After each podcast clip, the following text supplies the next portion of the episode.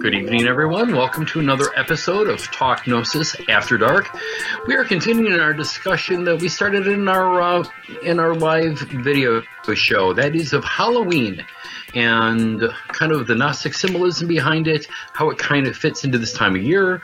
Is it a pagan holiday? Is it a Christian holiday? Is there some mix in between?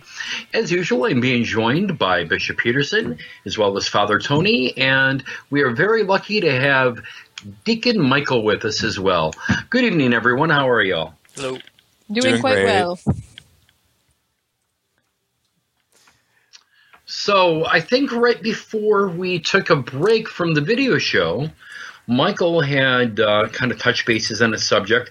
Uh, Michael, if you remember your chain of thought, maybe you can go into that because I know Bishop Peterson um, was having uh, some questions there and kind of wanted to continue that a little bit. Yeah, absolutely. Um, so essentially, um, again, I preface that these are my opinions only and not the opinions of my church.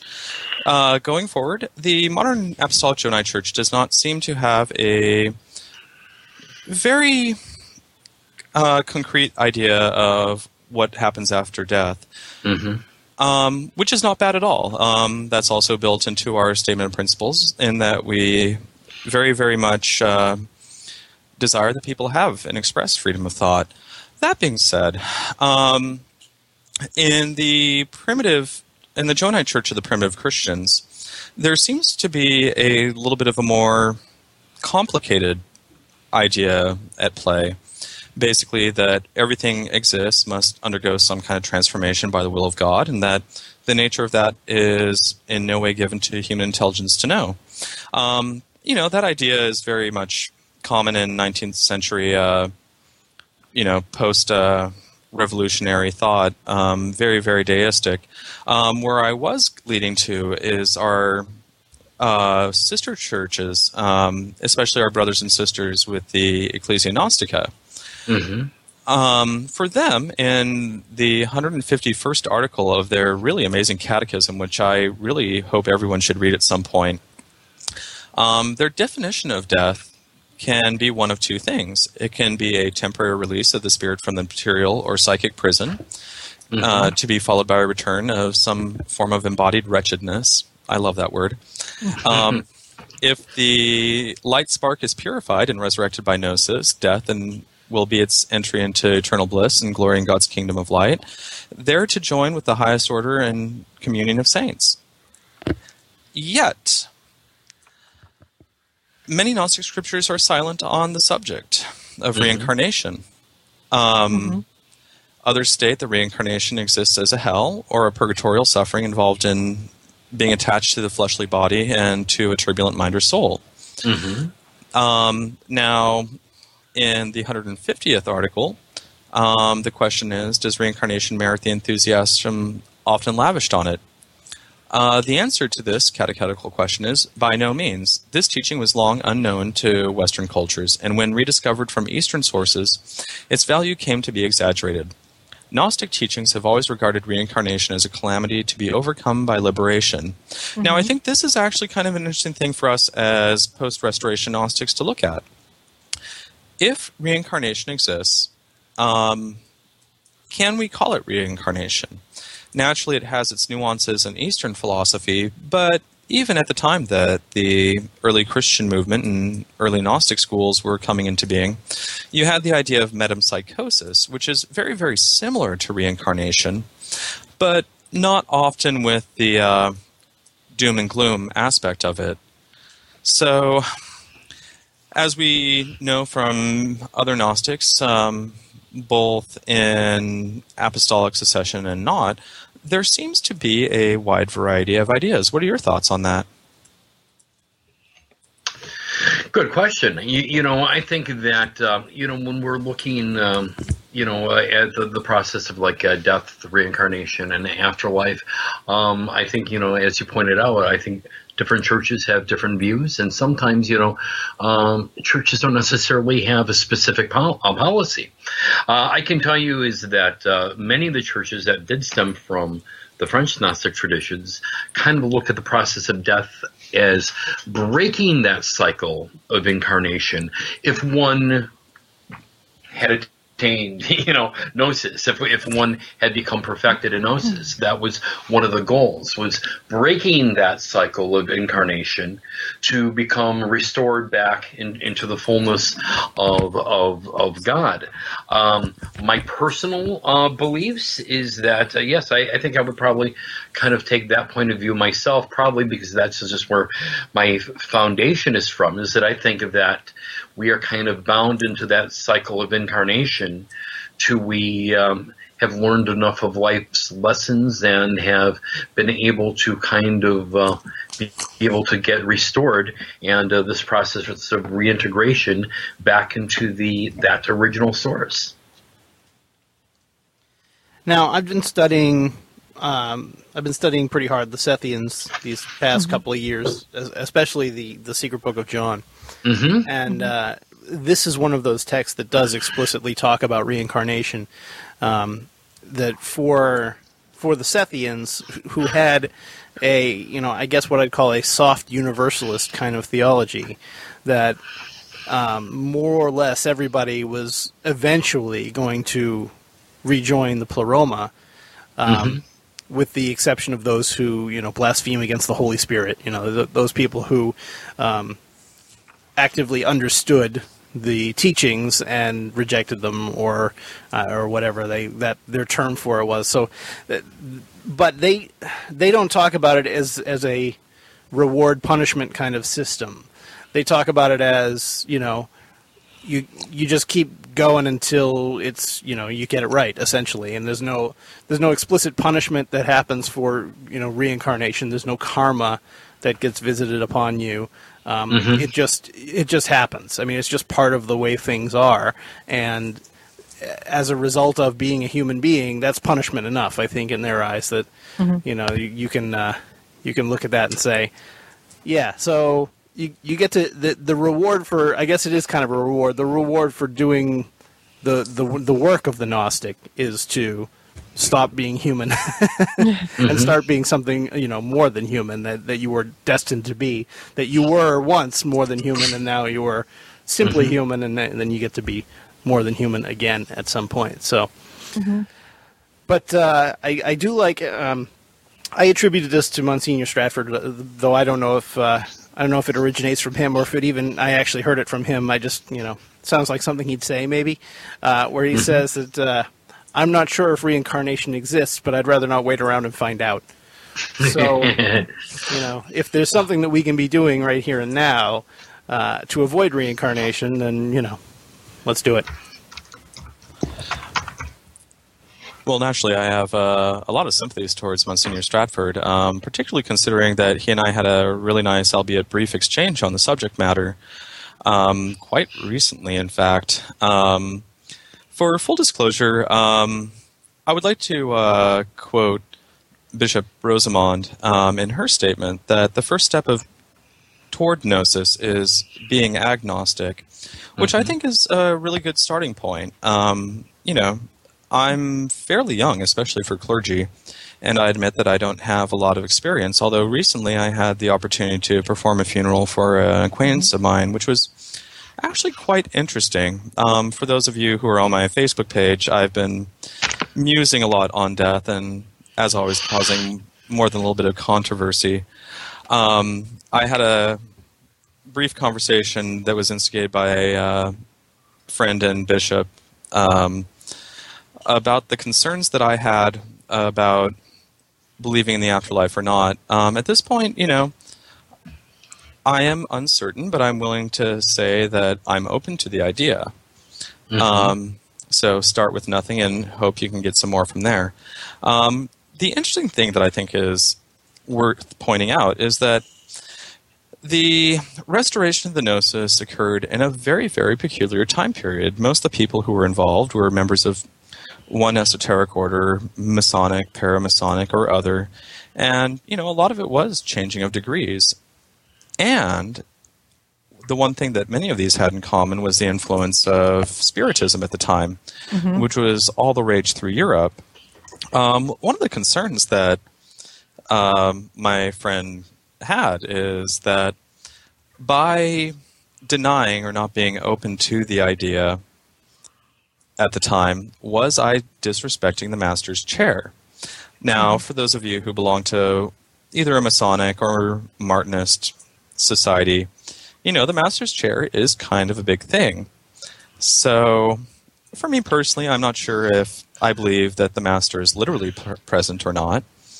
And I think it's a good thing to examine from time to time.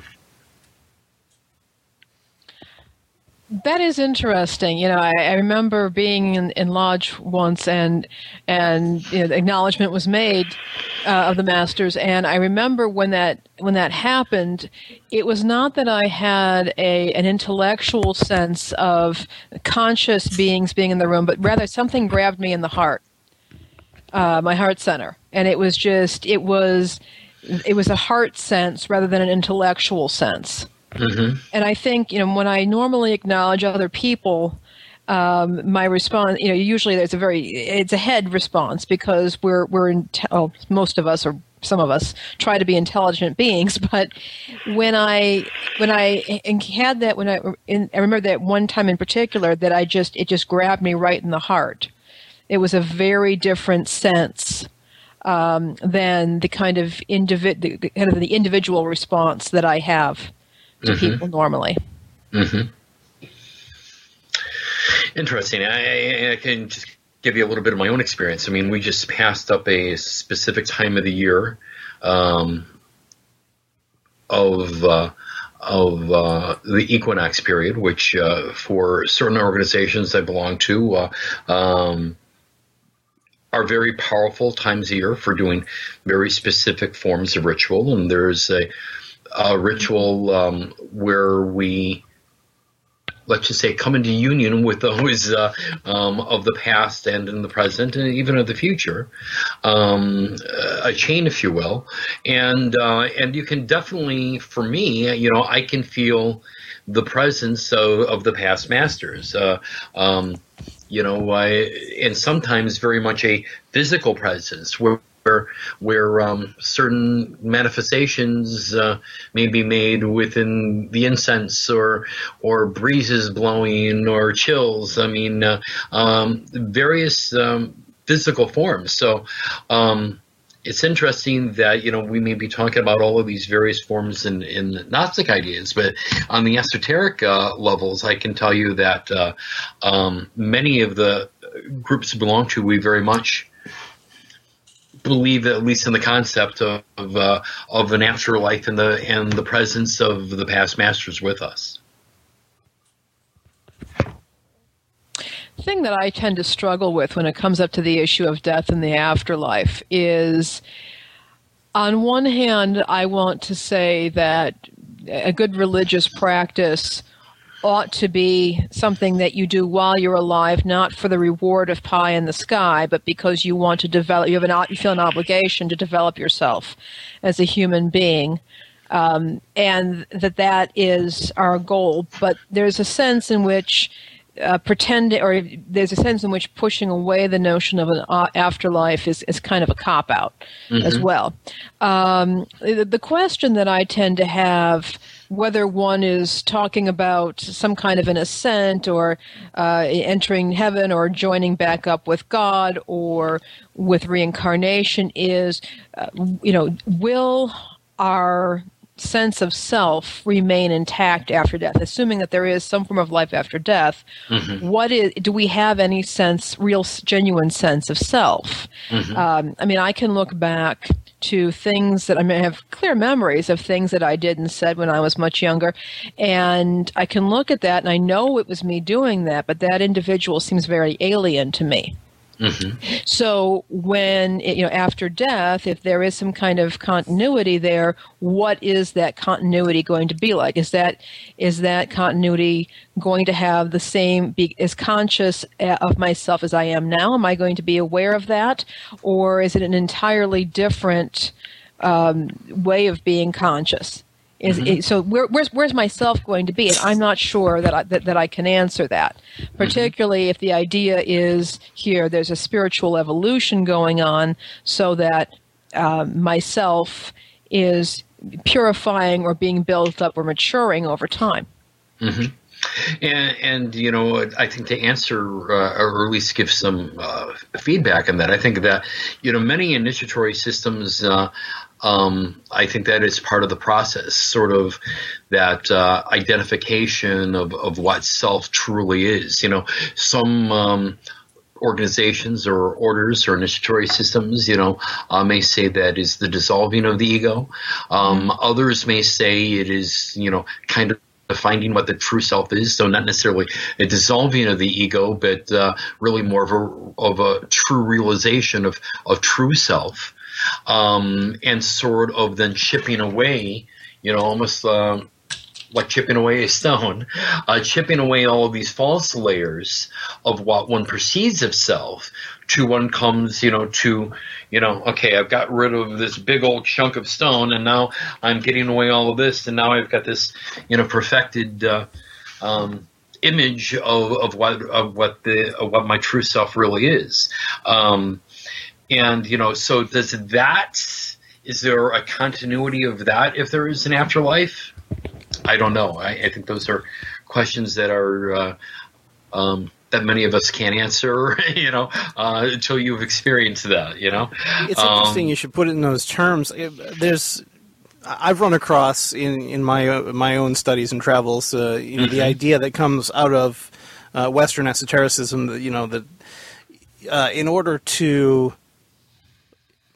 I, I, I, don't want to mix systems here, but I'm going to. So, so sure. try and follow along. So, if, sure. in a Gnostic sense, in order to to reintegrate with the pleroma, mm-hmm. one has to first build a soul. You know that yeah. you start with the potential for a soul, absolutely, yep. right, and then the the act of building one is what you know is equivalent to that gnosis process that we all look for.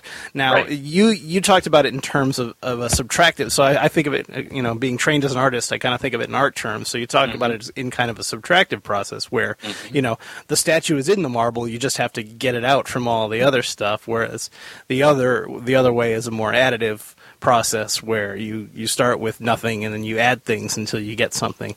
So I, I, don't know. I mean, obviously, ha- having not been dead that I can recall. Um, I, I, couldn't tell Maybe you that's exactly. The problem. Yeah, I know, right? so, uh, so I, I, I hesitate. I well, I, I simply wouldn't make any concrete speculation on the subject, but uh, but but I think both are. I, I, think they're both useful metaphors. Let's say. Mm-hmm. Oh, absolutely. Absolutely. The other idea, too, that I would like to propose is again, this is going back to the uh, Neoplatonic origins of uh, Gnosticism, is that, and I believe this also exists in a different form in Orthodoxy, um, but the idea of henosis. Um, I'll credit with uh, Dr. Kupperman on henosisizing so, assuming one starts from point A, which let's just assume for most of us that's where we are right now, and the ultimate goal is to attain union with the divine as one perceives it.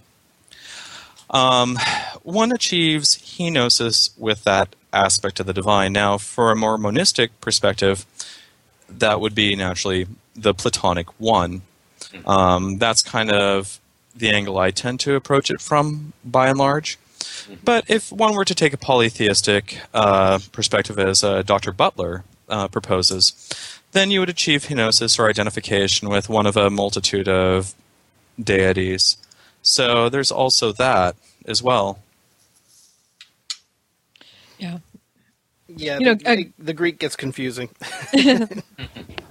well, um, in in Christian terms, um, at least in the Orthodox Church, they teach uh, theosis, um, right. becoming as close to Christ as possible without actually becoming Christ. Although, personal disclosure, I think it's possible to go a lot farther. Yeah, well, and the Gnostic texts would certainly agree with you. Yeah. Gurdjieff, I know, for example, believed that human beings were not born with a soul. There was a potential for a soul. Um, but it, the you know, the idea was that most people die like dogs, as he put it, and um, you know that it only through work on yourself and waking waking up could a person possibly hope to build a soul. And that's kind of a pessimistic view, but um, there you go. I like pessimism. Uh, and I just throw them that my dogs would object to that last statement because my dogs would tell you they have souls. So just, All right. just throwing that out there. I, I uh, Anybody with children who's ever had to watch children movies with your children knows that all dogs go to heaven. Come on. I think you're dating yourself there, Bishop Canterbury. Yeah, I probably am. You know. One one of my favorite Oh, movies geez. when I was, I think, like five. Uh, well, probably because you're about the age of my daughter, there, Michael. So there we go. Um, you know, we've been talking uh, sort of about this uh, kind of fun afterlifey stuff, uh, but I want to kind of go. Go back to a little bit where we were in the video show, just because I think it's kind of interesting. Um, you know, we were talking a little bit in the video show on sort of this uh, idea: is, is it a pagan holiday? Is it a Christian holiday? You know, many. You know, um, I sort of, I think, brought up in the beginning of our video show that I found it kind of interesting that right before the show in my news feed, I'm seeing all of these kind of anti-Halloween things, and one of them uh, was actually coming from the uh, Coptic Orthodox Church that was very kind of anti-Halloween, and uh, you know, uh, basically you're doing satanic, you know, things. Uh, um, Lainey and I both come from a uh, in our well in my youth, and uh, Lainey is a teenager from a Pentecostal background, and I know that one of the um, things that was kind of thrown around a lot to kind of support their ideas uh, when I was growing up. Um, it, it was was uh, uh, the fifth chapter of Ephesians. I don't know if you remember that at all, Bishop Peterson. Um, but uh, let me pull this up really quick. Um, I'm using the complete Jewish Bible translation. Why? Because I like that translation a lot. Why not? Uh, but, Why but, not? Ephe- but Ephesians 5, 6 through 12. Um, let no one deceive you with empty talk, for it is because of these things that God's judgment is coming on those who disobey him. So don't become partners with them. If you used to be darkness, but now united with the Lord, you are light. Live like children of light, for the fruit of light is every kind of goodness, rightness, and truth. Try to determine what will please the Lord. Have nothing to do with deeds produced by darkness, but instead expose them. For it is shameful even to speak of things with the, uh, these people do in secret. Um, that, or probably growing up uh, Pentecostal, the King James version of that.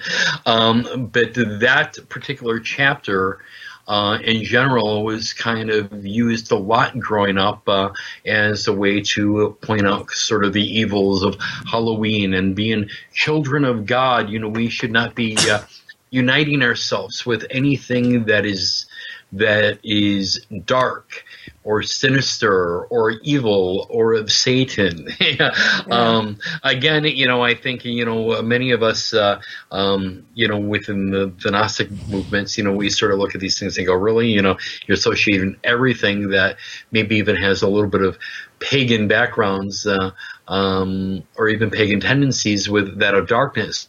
But do you think that there's any particular truth in the in the statements that as children of light that you know we should be united in righteousness and truth and uh, and have nothing to do with that of darkness. And is there any even mild perceptions of things of halloween being darkness?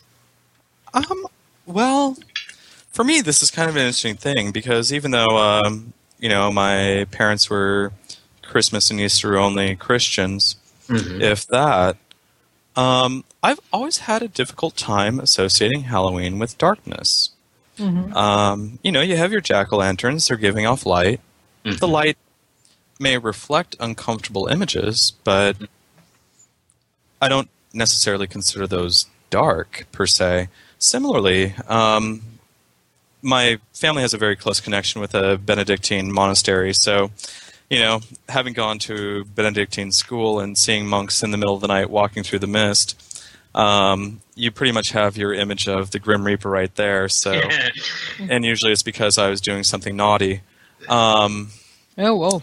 that being said, um, no, I don't think Halloween is necessarily dark. Um, dressing up as demons is making light of them, messing up dressing up as things that scare you actually decreases their power. So, mm-hmm. you know, as children of light, we are light and we can acknowledge that. Um, of course, there is dark, and we also have to acknowledge that as well, but I don't think it's as cut and dry as people want to make it out to be, especially uh, Pentecostals reading the Bible. Mm-hmm. I absolutely acknowledge the dark in Halloween, especially when it's chocolate.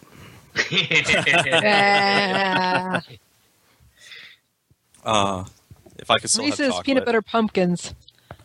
Oh, I don't mm. even know what that is. I'm gonna. Oh, oh God! I just I had one today. I have to go to the store a, right now. You didn't big. know about those, Father Tony? No. Uh, is it like a peanut butter cup in the shape of a pumpkin? Yeah, yeah but large. Like, it's, it's, like no, the it's, eggs it's when, when, when, when, they only had the eggs. Remember that? Yeah. And, and, now it's they do stuff like hearts for Valentine's Day. They do um, uh, uh, pumpkins for for Halloween. I think they do Christmas trees for um, you know for for Christmas, and, and it's it's it's it's wonderful and evil. We've yeah. we've recorded thirty minutes. That's enough, right? yeah, you know, I will tell you that it is six ounces of pure bliss. Oh, all right, I could wait. Yeah, it is not into temptation. Not on my own. You know, for me, it's Halloween. It's it's it's. Uh, I, I, guess I'm I'm kind of unfun. That's what lady bishops get to be, I suppose. I, I, guess what tends to irritate me about Halloween is that people will use it as a as a way of expressing just really bad it's for bad behavior people will use it for bad behavior mm-hmm. um, you know we we see all over the net now examples of just uh, costumes that are incredible bad taste, things people would never do um, throughout the year, but at Halloween they feel justified in putting on a racist or a you know a racist costume or something like that, and that tends to irritate me. And then going out and getting drunk and, and smashing pump people's pumpkins and you know tormenting black cats. I mean, this is just the sort of thing that kind of irks me. Um, so that that that that's me being grumpy, and I'm entitled. You know, and actually, to be honest, I think that that is something that's entirely legitimate to bring up. Um, while I was uh, definitely posting in hyperbole, I was reading an article earlier today about the uh, International Association for Exorcists that's associated with the Catholic Church, apparently, um, about them saying that, you know, Halloween is evil, you shouldn't participate in, and blah, blah, blah, blah, blah. And I mean, really, it sounded like the worst of the Satanic Panic era. And yet, you know, you have Catholic countries like Mexico that celebrate the Day of the Dead dressing up like skeletons and mm-hmm. generally having a good time. Or even, um, you know, Carnival is probably a more European cognate these days to uh, what we have for Halloween. Mm-hmm. But that being said, um, Halloween is not about being antisocial. I mean, if you're going to be antisocial, go out to the mountaintops, rub yourself with some hallucinogenic herbs, and, uh, and go have some fun. It. And yeah, tweet exactly, about it. Yeah, exactly, exactly. Like you know, killing mm-hmm. cats is horrible naturally, especially you know if you're going to yeah. also bite off bat or chicken heads like Ozzy apocryphally was supposed to have done. Um, but yeah, you know, I'm not firmly convinced that anyone can do evil for evil's sake and get something out of it. Really, I mean, if one were to even su- to subscribe to the belief in the devil, those types of people are a dime a dozen. So, what do you think you're impressing? Yeah, yeah. So I find I find that irksome. But the other thing is, is that when people when we talk about being dark, we see people. We have witches, we have skeletons, we have vampires, we have you know zombies, various types of undead creatures. And and for me, I, I, I tend to not so much see that as being sinister as maybe just a, a reflection possibly of people's uh, how people are, are, are interacting with the notion of death or the undead or what's what's beyond. And by turning it into a joke, on one hand, um, are they you know are they not giving it power? On the other hand, are they just trying to distance themselves from discomfort? And I, I, I will go ahead. Oh, I would say it's a little bit of column A and a little bit of column B. Uh, humor is one of the best ways for catharsis, uh, right next to tragedy. Um, for anyone who studied uh, Greek theater, you know, you have your dramas, which are pretty epic and epically horrible, and then you have your Mm-hmm. tragedies, which are often funny and horrible at the same time. And those were originally rituals, more so than what we would understand as theater. Mm-hmm. So you get your uh, kicks off by watching something entertaining, and then at the same time, wow, that really hits you. Like every time I watch Saving Private Ryan, I'm like, holy cow, I'm about to curl up into a ball and cry. Yeah. Yeah, And I think about you know, the the fact that people don't like to think about what happens to the body after death, um, and and but yet at Halloween it's a perfectly acceptable to dress up like a decomposing corpse, uh, and it's perfectly acceptable to be a Romero fan and to you know watch The Walking Dead and whatnot. That's okay, but people get really uptight about the state of their own body after death and that of their loved ones. I was watching this was many years ago and. Unfortunately, right after my father died, but um, there was an expose on television about funeral home practices and how people are oftentimes uh, being conned into paying a lot more money for services by funeral home directors who were guilting them into thinking that they were doing a better job at taking care of the, the dead bodies of their loved ones. And what was pointed out, what was pointed out by actual ethical funeral uh, and, uh, experts was that the efforts that are made to protect the body after death actually slow down the decomposition process. So instead of going, you know, going to a skeleton uh, quickly, uh, that horrid process that we see going on in zombie flicks uh, actually just takes that much longer, and that people were being guilted into doing something that was actually prolonging the whole thing that they that they fear. Oh yeah, I mean, we as a society are horrible with death, um, which is really interesting. Um, again, preface without being political. Um, since the industrial age, things have been a lot more immediate for us. Um, immediate gratification is a thing. Uh huh. So naturally, um, you know, say 150 years ago, it would not be uncommon to have a multi generational household in which, at mm-hmm. one point, an elderly member of the family was dying, or even a young member of the family was dying. Mm-hmm. And they would all have to take care of them. There was no possible way of shipping them off to a hospital or to a nursing home. Mm-hmm. Um, I myself consider myself fortunate, as morbid as that may sound, to have lived in the same household as my paternal grandmother was when she was passing away. And she had a really, really horrible uh, death uh, from cancer and was on morphine and hallucinating the whole nine yards. And I can tell you, you know, it's it's actually really, really terrifying to wake up when you're sleeping down the hall and hearing crazy things in the middle of the night. But I think that that's natural. And I don't mean to fetishize natural over commercial because really these are just human definitions. But, you know, we live in a culture today that's pretty okay with, you know, shipping an inconvenient quote unquote family member to some institution to take care of instead of being with them through the entire process of their suffering. I, I, I made a note during the video show when when this uh, topic came up that, um, and I can't remember who it is now, but um, there was a uh, well-known American occultist of our, you know, one of our contemporaries. I, I read it on his or her Facebook page or something. I, I can't remember now who it was or when I read it, but uh, it stuck with me that the um, the one possible uh, source of uh, of mental illness in the modern age is the is because people have become so disconnected from the deaths of their family members and friends that the the normal death processes that we had for generations are no longer in place, and so, um, for example, in the uh, in the Orthodox tradition, there is a um, when a person passes away, the so, somebody from the family will immediately start reading the Psalms over the dead body. Um, this uh, this particular occultist theory was that that was a clue to the recently deceased that, oh, uh, you're reading the Psalms, I must be dead, so I guess I'll go, right?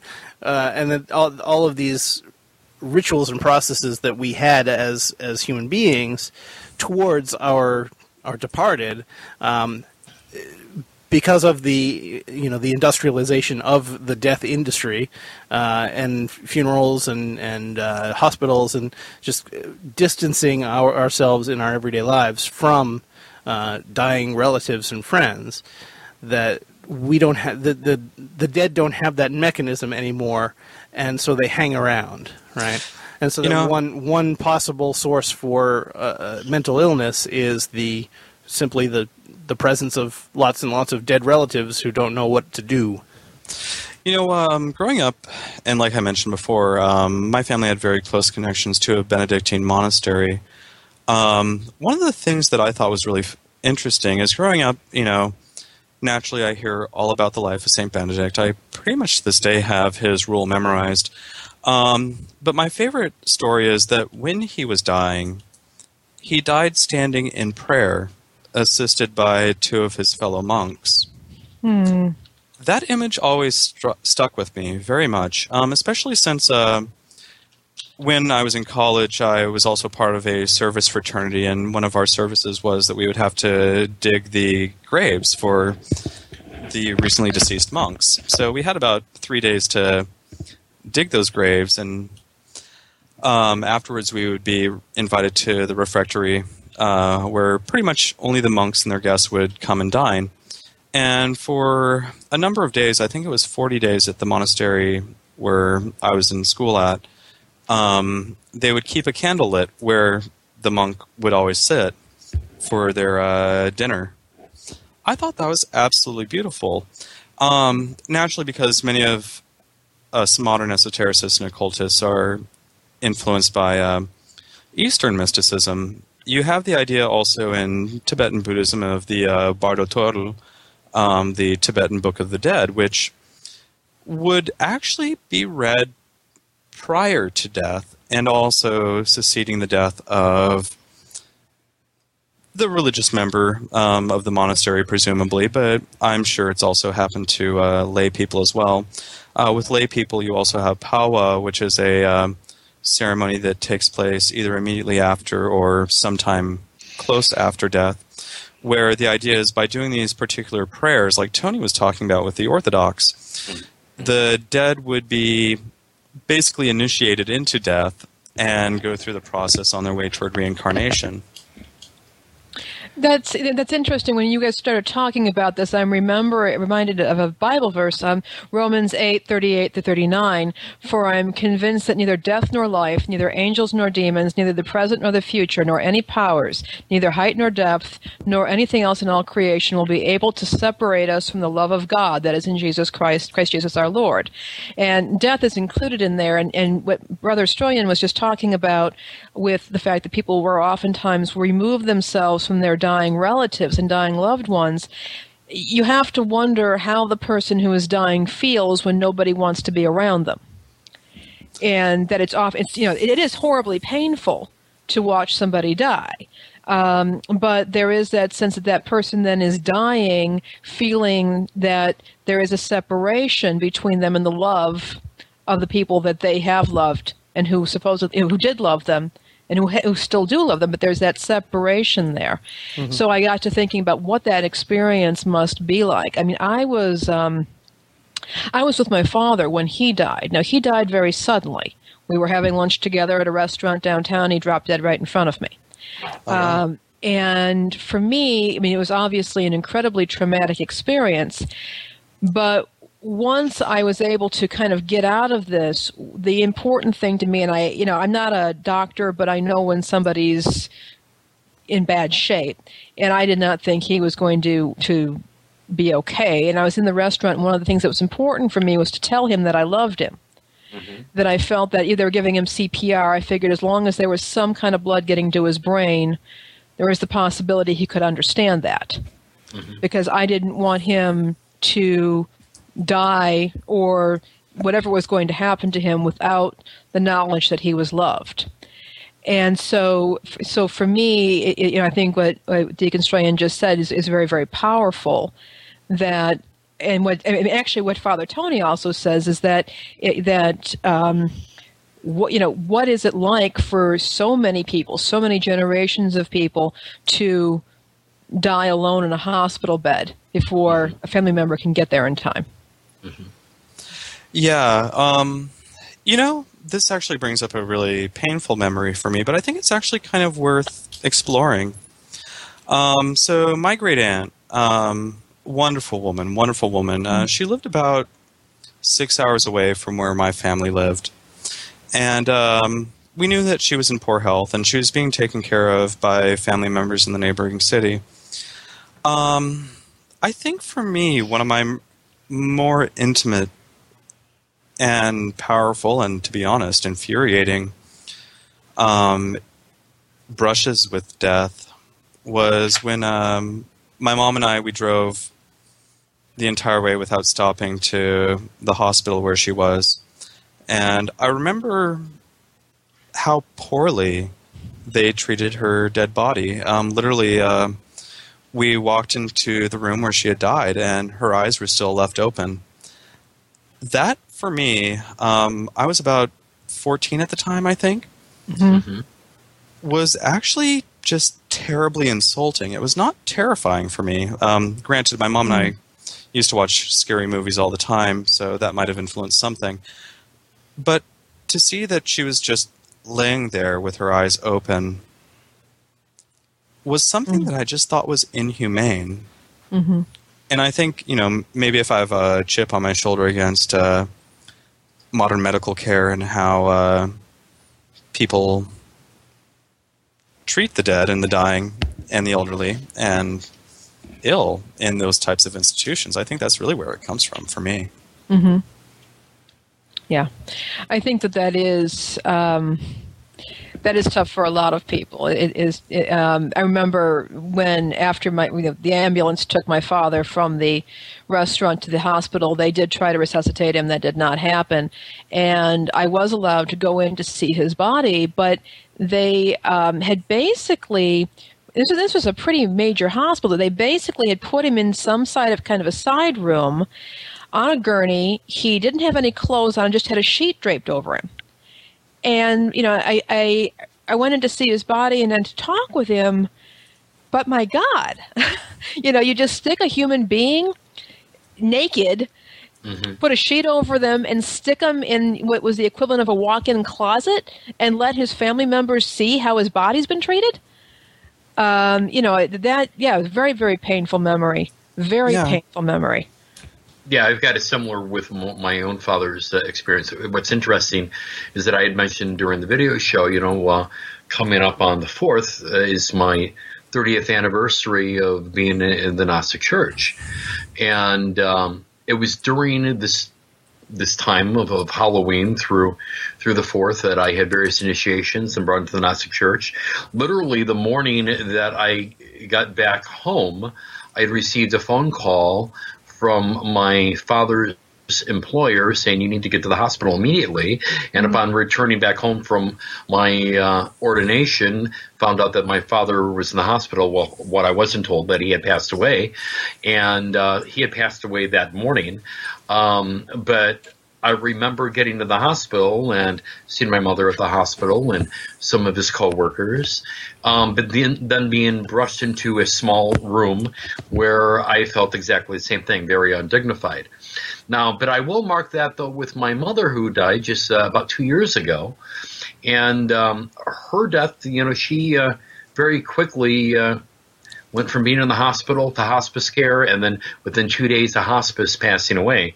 But that was uh, for me a very pleasant death experience. Uh, um, the nurses and the staff treated her with respect. It was uh, a slow process. They did everything to make her comfortable she um, slipped kind of into unconsciousness and basically went to a deep rest it was a very peaceful experience um, but I don't think that um, you know that uh, you know we've been touching bases with this. I think for the last several minutes of, of the show, but I think that is a, a kind of a big downfall of our society today is that we don't have those coping mechanisms in dealing with death. We're not as exposed to it, I think, culturally as maybe we once were. You know, as uh, I believe uh, Deacon uh, Michael and Father Tony both have pointed out, you know, it probably wasn't that uncommon, uh, you know, even probably 50, 60 years ago, maybe to be in a household that was multi generational where um, you may have had grandparents or elderly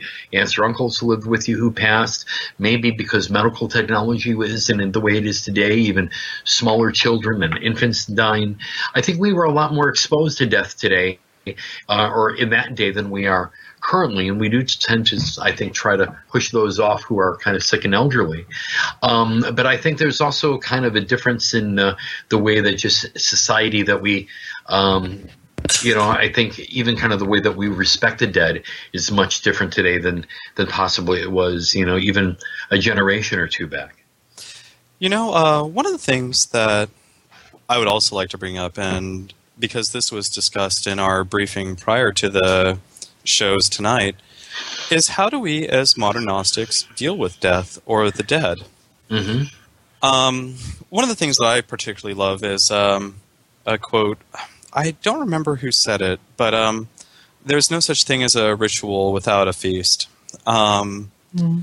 Naturally, funerals and any gathering that we have today have some kind of mm-hmm. feast, but um, I do like the idea of sacred traditions being associated with death. Now, naturally, you know, Halloween is Halloween. Um, it's been largely commercialized, but as modern Gnostics, what can we do? Um, one of the things that I've started doing, and this is largely because of uh, having very close friends in uh, African traditional religions. Is uh, during Halloween, um, the three day period, one of the things that I'll do is I'll leave a glass of water out and a lit candle. Um, that's a tradition that came into uh, a South and Central American religion as well as uh, the Caribbean through uh, the influence of Allan Kardec and um, what would eventually develop into Espiritismo Cruzado, or um, essentially a Spiritism. Um, it was believed that the dead would, you know, receive some kind of sustenance from that, and that's not entirely a new thought. You know, you have that kind of practice in a lot of other religions. Um, I'd be interested in hearing what you guys do. Well, so it might be a longer answer. Um, as as you mentioned in the video show, our church doesn't really have a, a, a dedicated teaching about you know death and, and the soul after death and, and all that stuff. And mm-hmm. having uh, you know this this project that I'm working on, this Gnostic Ascent project that I, I, I mentioned on the show once or twice. Um, I, I, I do think that that's that this subject is going to be very important mm-hmm. to that, uh, you know, to that process. So, I, the, I guess my answer, I guess, is shorter than I thought. I, my answer is I don't really, I don't really know what that is right now, and I, I have a bit of a sense of urgency about it. Not that I, I feel like I'm in any danger of dying immediately, but I do hope to die someday. And please uh, don't. Well, you know, uh, what what can you do? Who'll who'll direct the show? yeah, I know. I'm gonna have to train my replacement. Michael, what are you doing? Uh, um, everything. What yeah. am I not doing? Is yeah. the better question. Yeah. So anyway, so I guess so. Uh, you know, having having read a lot about this and and and uh, thought a lot about it over the last couple of years, you know, one one thing I might recommend, uh, a book I might recommend specifically, is there's this um, a book by um, Father Seraphim Rose, uh, who um, is an Orthodox monk uh. Orthodox, Orthodox priest and monk, and he wrote about um, the soul after death. And in fact, that's what the the book is called. Uh, he died sometime in the '80s, uh, so he's he's a mm-hmm. you know a contemporary of ours, and he. Um, resurrected or made popular, I suppose, this this idea of, of these celestial toll houses, Yes. That have to be encountered by the soul after death, and at each toll house, uh, the the dead person is challenged by, in his estimation, demons. Um, and at every every toll house in a very kind of Egyptian. Uh, you know, Egyptian Book of the Dead kind of way that you know you're tested by these demons, and if you pass, you get to go on to the next toll house, and so on and so forth. Um, so his you know, obviously coming from an Orthodox tradition, his idea is that you know, you know, you lead a pious life and you pray and you and you don't sin and the whole thing and and you receive the sacraments and you're going to be fine going through these toll houses. Mm-hmm. Um, I think the Gnostics had a different understanding of that, and I don't, you know, like I, I point out all the time, I don't think that what we're doing is what the ancient Gnostics were doing, and I don't think. Yeah. That, uh, oh, we can't even begin to pretend that. Right, and I, I don't think we even should. I, I mean, but people try. Right. I, do they though? I mean, I, I. oh, Reconstructionism, it's a thing. Well, sure, but uh, anyway, that's a whole other. That's another. yeah, that's another, show. show. A whole other show. So, you know, I think that for the ancient Gnostics, what they would have looked for, and, and I think that recent scholarship is starting to, to show this, that they would have tried to experience that ascent process while they were alive through visionary practice, ritual, mm-hmm. uh, and and that sort of thing. And and um, April DeConick's book "Seek to See Him" is, is all about how that happens. In the stop it, Bishop Peterson. I can see you in the video. Who's who's that author you mentioned, yeah. Father Tony? It's it's relevant to the discussion. No. Uh, yes, it is. so anyway, her, we all love DeConick. Yeah, yeah. So anyway, her book is uh, is is all about how that how she believes that the Thomasine group, the group who who worked with the Gospel of Thomas, would have approached that um, that ascent process, and I think she makes a pretty compelling case for that. So, uh, anyway, my, to to make a long story longer, that's kind of what I'm working on right now, um, and I don't have any solid answers, but I hope to have something eventually. Well, I think you you know um, that sounds interesting. I think you are some uh, good points. Is that I don't know if there are many modern Gnostic groups with, you know, either a much practices or a theology even regarding death. Um, I know again, different churches do have different practices, and even within certain churches, even individual bishops do. You know, myself, mm-hmm. you know, um, I basically do. Uh, uh, um, some various psalms and various prayers. Um, mm-hmm. there is uh, some prayers of basically of releasing of the soul and of the spirit. There is also within those prayers basically a, a thanksgiving and a thank for that person's divine spark being allowed to be manifest with on this earthly plane and sharing that spark with all of us and releasing that spark again. Um, but there isn't um, anything really much more than sort of those Thanksgiving prayers and uh, and some psalms that are being said. But I think these are all kind of interesting concepts and maybe you know things that modern Gnostics really do need to kind of be looking at. The one thing that I would say is that rituals around death, in my opinion, you know, I think that they exist um, in many cases as an affirmation of the person's life, that, that, that the release of that person's soul, no matter where if you think they have a soul, wherever it's going to. Uh, but also, I think it affirms our own our, our own mortality as well as our own temporal, our, our, our grief. Um, and the one thing that I would say is um, whether you're a modern Gnostic or a person of any spiritual uh, persuasion is if you do develop your your own rituals, um, don't expect them to give you a resolution. Mm-hmm. I remember when my father died. It was Easter after my father died, and I was in seminary serving at uh, the chapel and I we had balloons for Easter to release for Easter, and I grabbed two of them, a purple one and a yellow one, and I figured, well, I'll release this. This will be a wonderful ritual celebrating, you know, the release of my grief and the release of my father's soul. Now that'll it'll be over. So I go out there with these two balloons. I gave him the yellow one, me, I was the purple one release them, and I see my father's balloon soar way up into the sky over the chapel. Beautiful day, just absolutely gorgeous. And I turn around and I see my purple balloon in a tree. and you know, and, it, I, I, and at that point, I was I actually thought to myself, "Damn that demiurge! He's got me right in his hand there. You know, this is what he's done to me." Um, but I think what it was, it was, it, it was, it was reality, and that yeah, I was stuck here. I'm stuck here grieving Mm-hmm. And that's not going to go away. And the idea that I'm going to take two balloons and suddenly that's going to alleviate a lifetime of love, or the, the grief that you know that it's produced after a lifetime of love, that's it was ridiculous. But it, it did teach me that lesson that yeah, I was here and I just kind of got a wry smile on my face and walked off. And but I mean, you know, th- yeah, it was just like, all right, I'm done. Um, but You're for me, with us for a while. Yeah, I'm stuck. I'm stuck here, and that release isn't going to come. And by the way, this grief is a part of being human.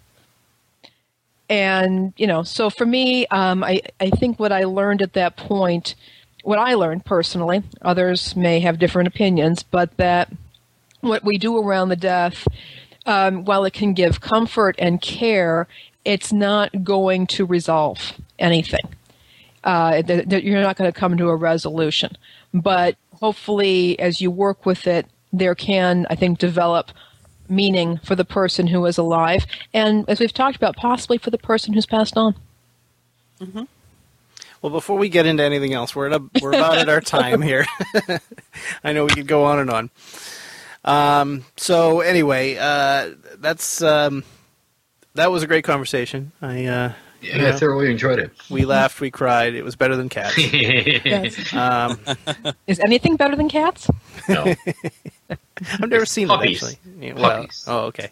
Puppies. Yeah. No. anyway, I mean, uh, I love cats too. Hmm. Uh, well, all right. Let's. The silliness has got to be over for the night. I, you know, some of us have to go to bed. It's late here. Yeah. So anyway, uh, thank you once again, Deacon Stroyan, for joining us. And uh, it, always a pleasure to have you on the show, and, and come always. back again soon. Always glad to cause shenanigans. Thank you. All right, for the rest of you living, uh, listening along at home, living that was kind of Freudian, wasn't it? it is, I think so. for those of you listening along at home and living while you're listening, and for those of you dead and listening too, we'll see you next week. Take care, everybody. Good night. Good night. Peace. This has been a production of the Gnostic NYC Network. For more information about this and all of the Gnostic NYC Network's programming, visit GnosticNYC.com. The opinions expressed on this show do not necessarily reflect the opinions of Gnostic NYC, Talk Gnosis, or any other organization. This podcast has been released under a Creative Commons Attribution Share Alike 4.0 International License.